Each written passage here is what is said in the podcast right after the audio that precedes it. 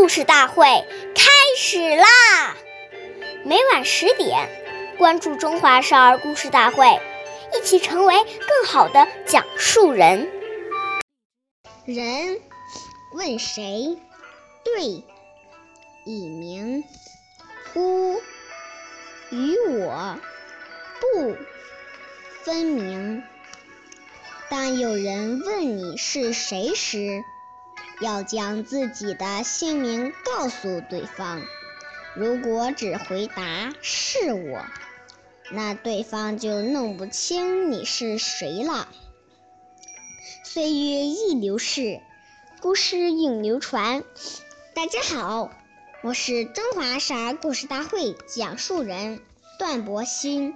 今天我给大家讲的故事是《三顾茅庐》。第三十九集，三国时期，刘备为了让足智多谋的诸葛亮出山辅助，便带着关羽和张飞前去拜访。第一次拜访，诸葛亮外出了；第二次拜访，诸葛亮访友了。当第三次前去时，张飞很不高兴地说：“大哥，别去了，让我用绳子把他绑来。”张飞责备张刘备责备张飞无礼。随后他再去拜访诸葛亮，刘备见诸葛亮在睡觉，便站在一旁等候，直到诸葛亮醒来。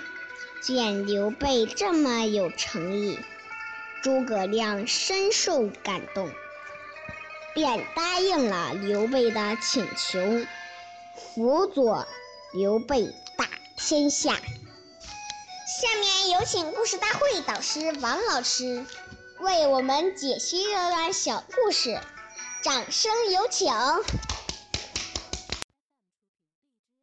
好，听众朋友，大家好，我是王老师。我们来解读这段故事。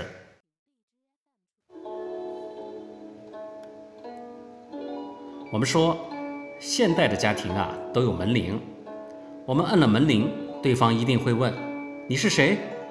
如果只回答是我，这种回答等于没说。这个时候，我们应该报出自己的姓名，并说明来意。我们以为对方一定记得我们，认出我们的声音。结果，对方有可能根本搞不清楚你究竟是谁，反而弄得双方都很尴尬，这样就很失礼。另外，我们摁门铃时不要拼命的一直摁，摁了以后要稍微停二十秒左右，再摁第二下，要给屋里的人走到门口的时间。当这些细节你都考虑到的时候，就会给人留下很好的印象，觉得你是一个有礼貌的人。好，感谢您的收听，我们下期节目再会。我是王老师。想要参加故事大会的朋友，请关注我们的微信公众号“微库全拼八六六九幺二五九”。